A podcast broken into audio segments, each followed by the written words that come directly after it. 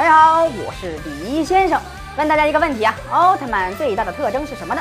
嗯，没错，那就是彩色计时器了。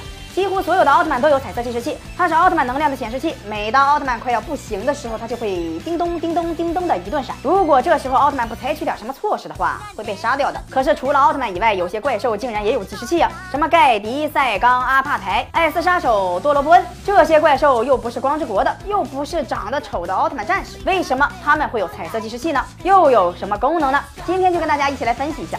首先呀，很有可能是为了模仿奥特曼。很多怪兽从外星球来的，来到地球变成了冒牌伪劣的奥特曼。比如这个阿帕台，他的胸前也有彩色计时器，而且和盖亚奥特曼的差不多。但是啊，阿帕台是因为自己本身就有计时器，还是为了模仿奥特曼才变出的计时器，就不得而知了。所以阿帕台可能只是在模仿奥特曼而已。这个观点还可以从一头小头怪兽波罗多恩证实。在泰罗奥特曼中，怪兽波罗多恩就抢走了杰克奥特。曼的彩色计时器呀，可是这个彩色计时器对多罗伯恩来说并没有什么用啊，可能就是好看，所以才把奥特曼的计时器当做宝贝了。自己也想带带玩玩。第二种可能就是储存能量，跟奥特曼一样，怪兽在地球活动也需要能量。大部分怪兽的能量储存在自己的身体里，但是在迪迦奥特曼中就有这么一只怪兽盖迪，也是从超古代时期一直被石化的怪兽。它胸前有着彩色计时器，当能量不够的时候，它也会和奥特曼一样闪烁。同样是超古代，而且还是一只善良的怪兽，因此我们也可以得知，怪兽的彩色计时器和奥特曼一样，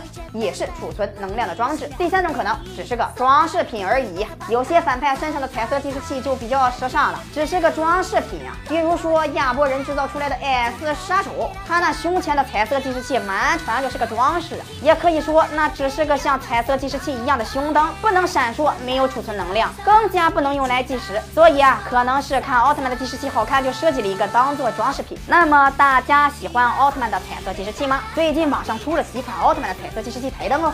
感兴趣的朋友可以去找找看哦，买一个回家贴在胸前，也过把当奥特曼的瘾吧。